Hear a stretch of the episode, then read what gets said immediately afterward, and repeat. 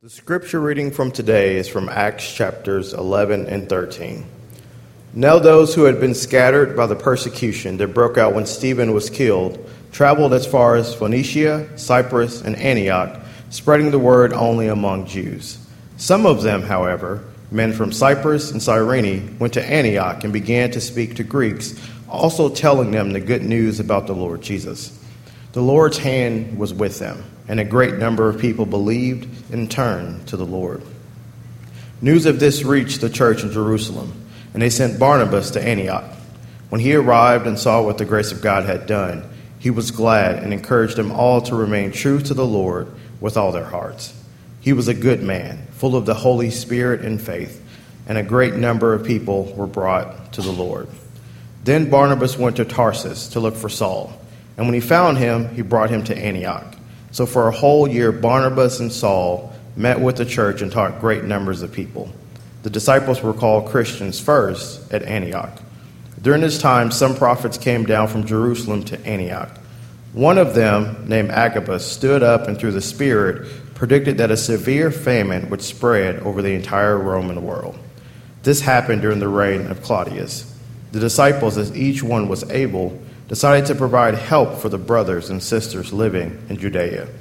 This they did, sending their gift to the elders by Barnabas and Saul. Now in the church in Antioch, there were prophets and teachers Barnabas, Simeon called Niger, Lucius of Cyrene, Manaen, who had been brought up with Herod the Tetrarch, and Saul. While they were worshiping the Lord and fasting, the Holy Spirit said, Set apart for me Barnabas and Saul for the work to which I have called them. So after they have fasted and prayed, they placed their hands on them and sent them off. Amen. Wonderful to be with you here this morning. Great to see you all, um, especially for what we're looking at today. Because if you know the book of Acts at all, you know that there were dozens of churches that were started in the first decades after Christianity began, but only a small handful of those churches get talked about in the book of Acts. And of that small handful, there's only one where Luke takes us under the hood so to speak, where we get to see what it means to be a New Testament church. And that's right here in a church in a city in modern day Turkey called Antioch. And this church was so remarkable that in the end, as we read, that in this church, this is where people were first called Christians or little Christ. See, until then, Christians had been known as followers of the way, but here it all changed. What, what was it about them that made people stand up and say, You all look so much like this Jesus you preach, we can't help but call you by his name? What are the marks, I want to ask? What are the marks of a church that produce that kind of person? Let's take a look at the church in Antioch and see today five marks of a church that produced little Christ. Number one, there's an impossibility. Two, there's diversity. Three, spirituality. Four, generosity. And five, a mystery. And I'll be quick about the first four, spend most of my time on the fifth. And of course, if you're here regularly, you're rolling around in shock right now, thinking, is he really doing this? He always does three. He's not even just doing three. There's, he's blowing way past it. Four, even five. You know, can he do that? You know, it's going to be okay, everybody. We're going off road today. Here we go. Number one, there's an impossibility. What do I mean? I mean, the Christian church was founded on something so utterly unique, something so impossible that that impossibility distinguishes it from every other faith system in the world. What is it? Well, in this passage, it's referred to alternatively as the Word on one hand, or the good news about the Lord Jesus, but you actually get an explanation of it in the chapter right before this, in chapter 10, and of course, all throughout the book, and about what the word, about what the good news is. And Peter puts it like this, chapter 10. Peter said, We are witnesses of everything he did in the country of the Jews and in Jerusalem. They killed him by hanging him on a cross. But what? God raised him from the dead on the third day. See, the focus of apostolic preaching, whether it's Peter or Paul or Philip or anyone else was always centered around the resurrection. That's the impossibility. The resurrection was and is the thing any true church of Jesus will be centered on. And that message of the resurrection was at the heart of every New Testament church in Acts. And because it's that important, I want to look at how it was preached, how it was handled, how it was seen. Put it like this The resurrection was preached as both fact and fulfillment. Both fact and fulfillment. First, the resurrection was preached as fact. And you can see that from where Peter and the other apostles are always saying stuff like you see there in, in chapter 10. They're always saying, We are what? Witnesses. We're witnesses of this very thing. They're always saying, We saw it. You know, it's not fake news, so to speak. It's not alternative facts, right? Now, the resurrection is a real thing we really saw, y'all. Jesus alive after he really died. See, the early church did not see the resurrection as a nice symbol.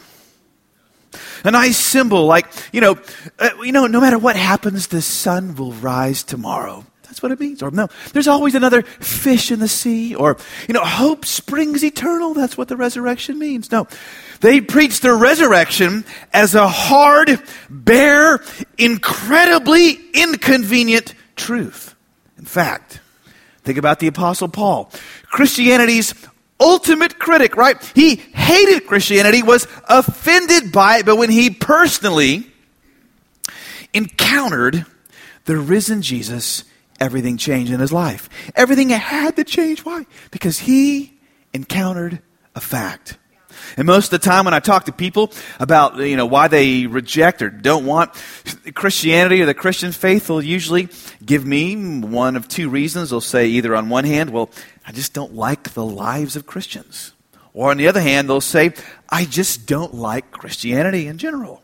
And I'll usually ask them this. I'll say, well, what does that have to do with the fact that Jesus Christ died for you and was raised from the dead?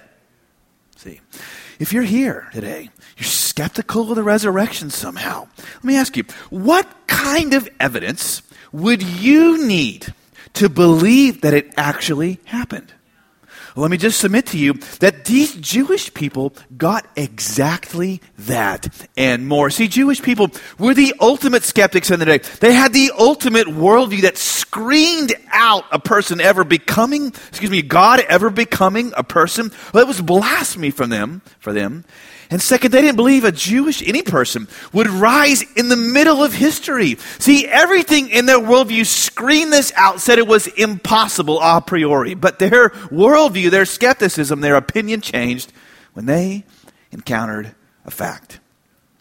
I can promise you, Paul, the Apostle Paul, was way more offended by Christianity than anyone you've ever met. But he had the guts and the intellectual integrity to change what he believed when the evidence came in. First, the resurrection was preached as fact. But second, it was also preached as fulfillment. It was preached not only as the fulfillment of the Hebrew Scriptures, but as the fulfillment of the longing of every human heart. French philosopher Luc Ferry, sure you've all read his book, A Brief History of Thought. He asked the question, asked the question, how did Christianity overwhelm Greek philosophy. He said, think about it, because Greek philosophy was still dominant in that day. They had Socrates, right? Plato, Aristotle. They were brilliant, so thoughtful. They're still brilliant. And yet they were all overturned and left in the dust by Christianity, Christian philosophy. He asked, how could that have even happened? He said there had to have been a reason for that. And the answer he gives, though he's a skeptic, is this. He says, it was the resurrection. He said it was the preaching of the resurrection that changed the Roman Empire. You ask, well, how? Hmm. If you've ever read uh, Edgar Allan Poe's famous poem, the raven. You may remember the famous little line in it, right? There's this, in the poem, there's this big black raven that flies into a man's room, and that man is lamenting the great loss of his life. It's a woman named Lenore. 10 points extra if you need that. And the raven flies in the room and perches on a statue of guess what? Hmm. It's the Greek goddess of wisdom, Athena. And as the man is recounting his loss, his pain in life, the raven only says what? Nevermore. Nevermore. When the man asks about his friends, about hope for the future, the raven only answers, Nevermore. When the man asks about getting together with Lenore, the raven only answers, Nevermore. When the man asks, Will we at least be united in heaven in our future? The raven only says, Nevermore. And the man falls into despair and into darkness. See, all modern philosophy could give him to the longing of his heart and future hope was a nevermore. All will be lost. All will be forgotten. All will be nevermore. You say, well, that's not very encouraging, you know. It's not, but Poe didn't write that or anything else he wrote for that matter to be encouraging. He wrote it to illustrate the despair the human heart feels when it believes that this life is all it's ever going to have. And what the early church preached and what overwhelmed Greek philosophy was what the resurrection meant that now nevermore was not ultimately true. Nevermore didn't have the last word, but forevermore was ultimately true. That because Jesus was raised from the dead, that means there is life beyond the grave, that good does will triumph over evil. All the sad things will come untrue, that we will be united with the very source of life forevermore. See? The impossibly, yeah. Impossibly, against all odds, Jesus Christ was raised from the dead. And that fact gives our hearts the fulfillment Poe's Raven really points us to. Number one, they preached an impossibility. Number two, there's also diversity. Diversity in this church. And if you're saying, man, we're hearing a lot about this. Hmm, In this series, yes, you are, but do you know why? Hmm? It's because the book itself, the writer Luke himself, brings it up a lot. And it would be doing a disservice to the text to not emphasize what he seeks to make consistently plain to the people of God for all ages. Chapter 13, Luke gives us a sneak peek into the engine room, the boiler room, the leadership team of this church in Antioch, and he lists some names for you. He says, Here's who leads the church. He says there was Barnabas, Simeon called Niger, Lucius of Cyrene, Manaen, who had been brought up with Herod the Tetrarch, and Saul. So here we have Barnabas, not from Israel, actually. He was from the island of Cyprus, a long way away. There was Simeon called Niger, which meant literally black, what they called him.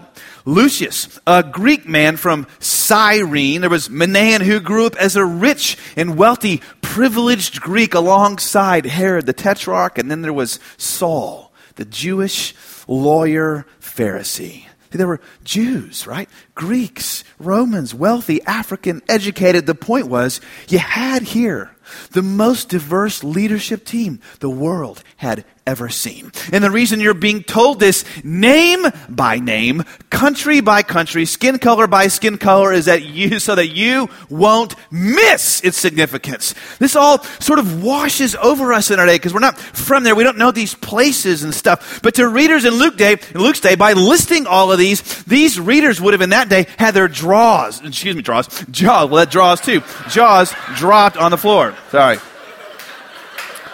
That's going in the podcast right there. You were all here. Jaws drop. It's happened live. It's possible that happened too, right? Uh, that's a good one. This, of course, simply didn't happen, and that's the point. And let me just take one more moment, if I could, to show you how significant this is. Um, actually, I read a, a, church planning book recently that said, if you'll notice, when you read the book of Acts, when it comes to the founding of every church, there's always some sort of miraculous event. That kickstarted the church, what's called a power encounter. There's the, the healing, right, of the, of, of the lame man in Jerusalem, Acts 3, that, that kickstarts the church there in Lystra. There's the healing of another lame man. And if you know the story, it's kind of hilarious. The Roman people go nuts. They start calling Paul and Barnabas, you know, Zeus and Hermes, start bringing them bulls to sacrifice to them. But the point is, a church is birthed around that miracle. Uh, and for the church in Macedonia, Paul had a supernatural vision in Philippi.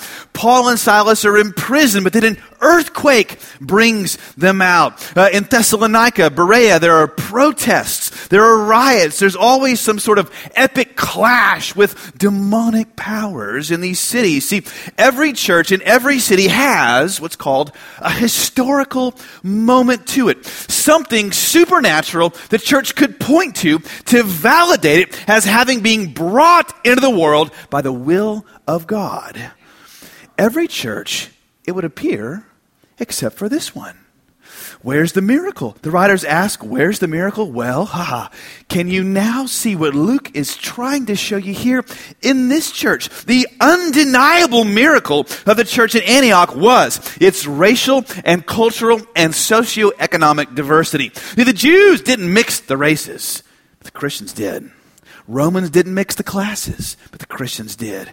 Why is this such a miracle? Well, it's because, as Martin Luther said years later, the human heart is incurvatus se it's turned in on itself. Individuals, groups tend to keep to themselves or those just like themselves. But the miracle of the church in Antioch, and I submit to you, the miracle of this church mosaic, or what points people to the evidence of a power greater than ourselves, is racial, cultural, socioeconomic diversity.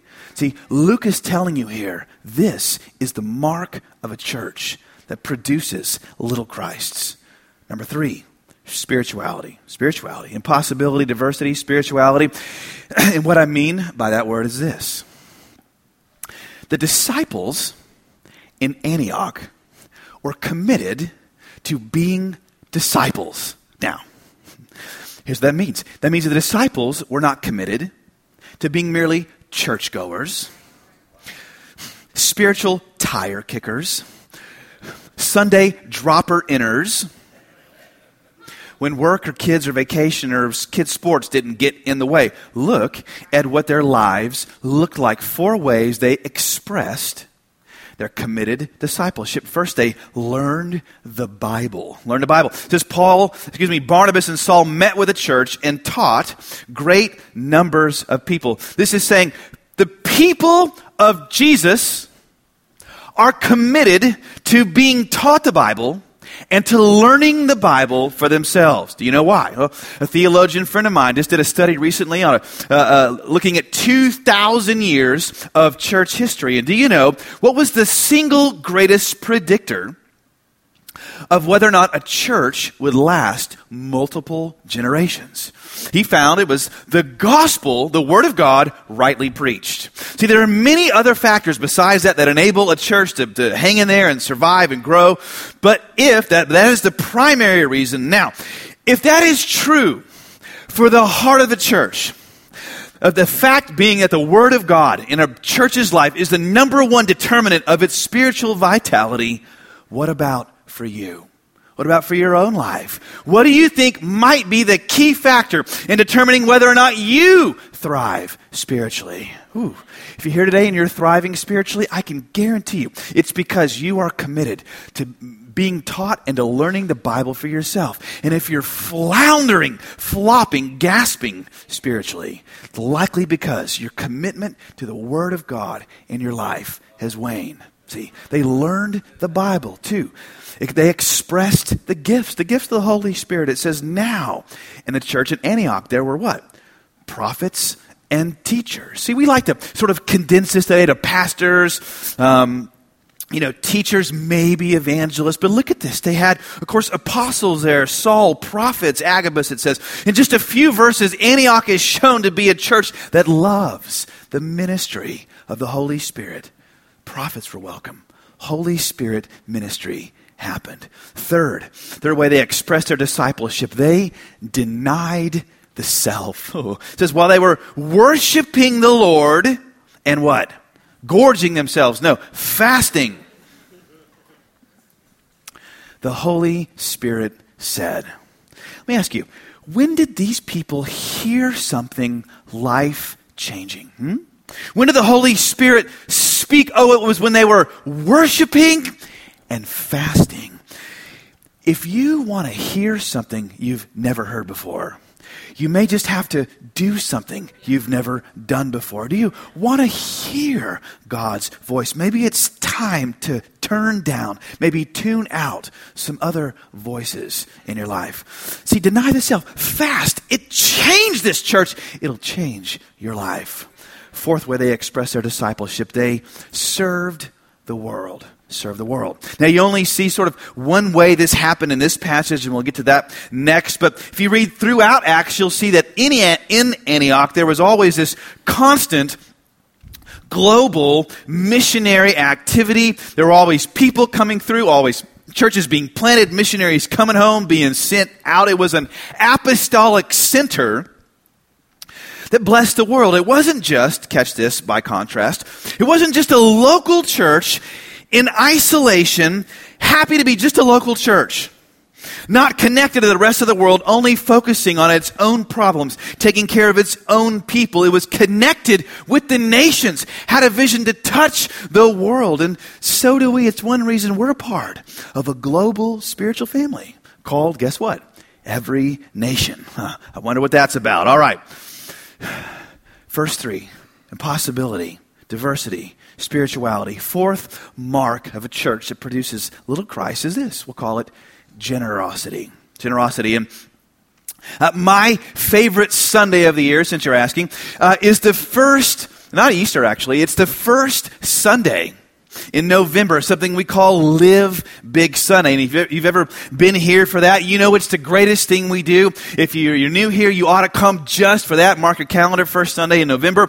And we raise as much money as we can in one day for a local nonprofit, usually one that works with widows or orphans in some way. And we, we raise the money. We don't even tell the people it's coming.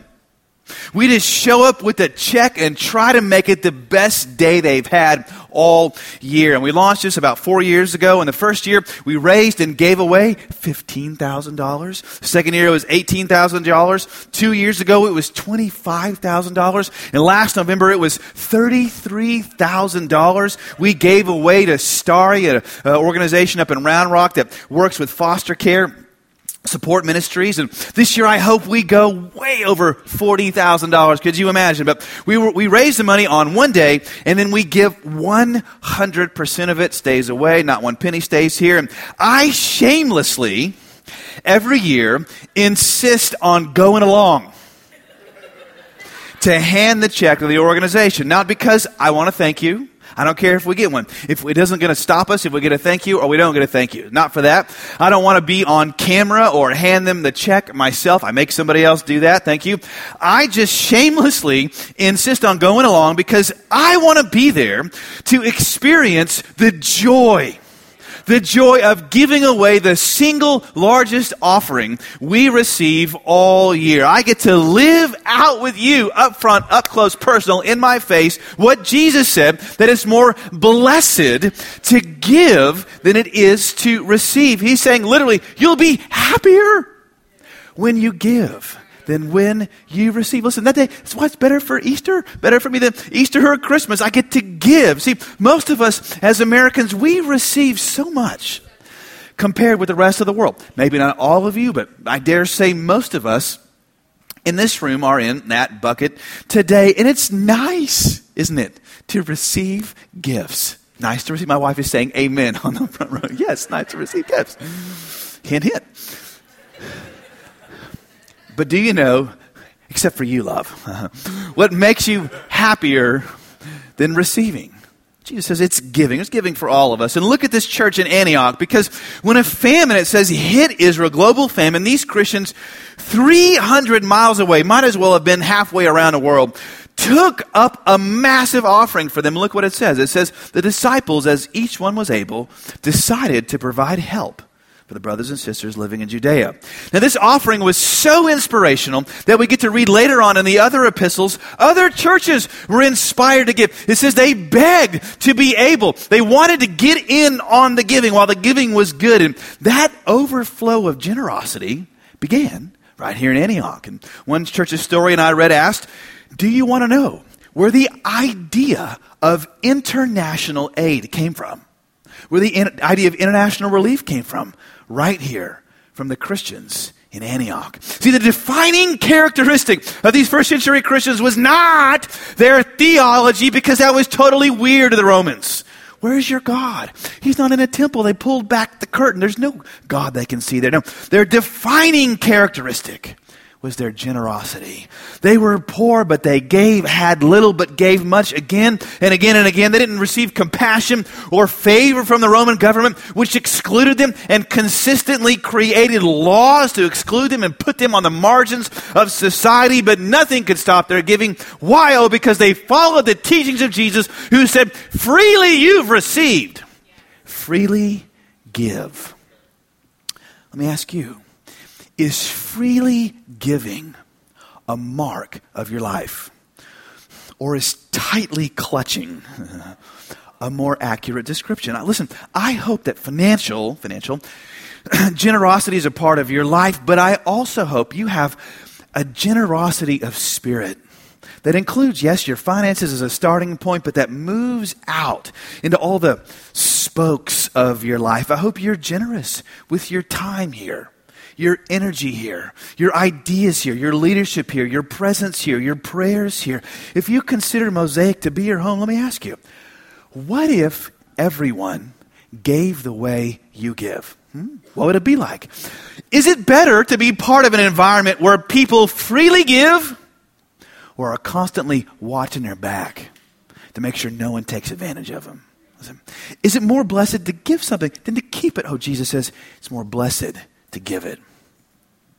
The church in Antioch preached an impossibility, modeled diversity, spirituality, and generosity. And those are all amazing. And I hope you think they're amazing, because they are. But I think there's one more thing here that was more or less the glue that held all these things together. There's one more thing in this passage we can't overlook. It's the de defining characteristic of what made this church be able to look like little Christ. What was it? Number five. Whew, there's a mystery here. Mystery. The defining characteristic that made this church what it was was a certain kind of mysterious ministry that the apostle Barnabas brought into the church. And the writer Luke puts it like this It says, When he, Barnabas, arrived and saw what the grace of God had done, he was glad. And it says, What? He encouraged them. In other words, what was his ministry? Oh, not teaching, not alone, though he did that, or preaching, but Barnabas brought into the church at Antioch a mystery. It was the ministry of encouragement. Now, why is it a mystery? Well, it's a mystery because, uh, from all we can tell, this ministry wasn't really a ministry, but it's what made all the other ministries go. This ministry was like nitrous oxide in the church's engine, in the church's DNA. It turbocharged everything else. Because look what happened when Barnabas showed up and he began to encourage the church. Verse 24 tells you, it says, and what? A great number of people were brought to the Lord. See, encouragement isn't evangelism. Oh, but it makes evangelism go further. Encouragement isn't teaching, but it makes the teaching better. Encouragement isn't financial giving, but it causes people to be more generous. Encouragement isn't diversity, but it keeps diverse people together. See, strictly speaking, it's not quite its own ministry because there's no church I know that has like a professional you know, minister of encouragement on staff. Who knows? Well, maybe the first. That might be great. But Encouragement's like a spice. You know, you don't eat it by itself, it just goes on. It flavors everything else, it makes everything taste better. And that's what Barnabas brought to this church. He made everything go further, faster. His encouragement made everyone stronger and better. And yes, well, what is this kind of encouragement? What does it look like? Well, let's take a look at the word itself because if you've got a different translation than this, you'll see this word's actually translated a number of different ways, which means you can't quite get it all into one word box. And the word here for encouragement in the Greek is the Greek word parakaleo. And there are two words here that are combining to make one word. The first word was is excuse me is para, which means near, alongside, and there's kaleo, which means to call, to call, to point, to exhort. And these two words make up something new altogether, a brand new combination, a new ministry, which is why the word is translated alternately encouragement or exhortation, these seemingly two different things. See, parakaleo is not quite encouragement alone, nor is it exhortation alone. No, it's not just coming near to someone, nor is it just telling someone the way things ought to be, right? It's doing both. It's what the New Testament calls speaking the truth. What? In love. See, it's having a heart to be near someone, with someone, alongside one, to be for someone, and then pointing out the direction that person ought to go, calling them up to greater and greater levels of maturity and faith. Look at how the Message Bible puts what Barnabas did. I like this. It says, He threw himself in with them, got behind them, urging them to stay with it the rest of their lives. Whew. Do you know how desperately we need this kind of ministry? in our church. How desperately you need this kind of ministry in your life. Hebrews 3 says, this is how badly you need it. A church needs it. It says, encourage, exhort, do parakaleo, Hebrews 3 says. When? How often? Daily, daily encourage one another, lest you be hardened because you get tricked by sin. Later on, a few chapters later, Hebrews 13 goes on to say it again. He said, do parakaleo so you don't forsake, guess what? Meeting with your church. Being in the family of God. What's he saying? He's saying the greatest temptation, the, the end result, the way you get tricked by the enemy, the end result of any and every temptation, deception the enemy brings into your life is just to make you quit. Just to make you quit. Quit on God Quit on your church. Quit on your family. Quit on your spiritual family. Forsake being a part of where God's put you. See, the writer of Hebrews knows what Barnabas knows that you, that we all face daily the temptation of some kind to quit on something God simply called us to. I talked with a friend of mine uh, this week. He's a, a, pastor in another nation, other side of the world, and I had heard he was having a hard time, so I picked up the phone and I, I called him. Thank you, you know, for uh, cell phone numbers being in whatever uh, U.S. area codes overseas, and uh, he was an American who he is an American who moved his wife family overseas and another nation. He's there planning a church and overseas, especially in certain countries which haven't historically um, been reached by the gospel, where the gospel is now making inroads, there's quite a bit of oppositions, and there are all kind of cults that spring up and take people away. Just read anything about what's happening in China. It's a phenomenon there. These cults, they twist some truths, they deceive people. And this happened to a young couple in his church, one of his main leader couples. And over a two year period, though he didn't know it, this cult leader began behind the scenes to steal their hearts away, turn their hearts away, saying things that Hebrews warns you against. He began to say, You don't really need to be a part of a church.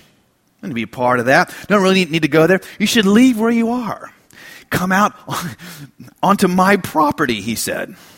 And he said, Hey, can you please sign something that swears you to secrecy about what I teach you? And these people left. And it was the first person who had come to Christ in that church plant. They were on staff there, now the church is suffering. And when I called my friend, guess what is going on? When I called him, guess what he's doing? He was there in a coffee shop discipling two more young men. Yeah. But I could tell he's having a hard time, and not because I was such a genius or because I'm even such a good friend, but mostly because I knew I was going to be preaching on this this Sunday. I said, Well, let's see how this parakaleo stuff works. I said to him, Let me tell you something. I said, Let me tell you something. Your church is going to make it.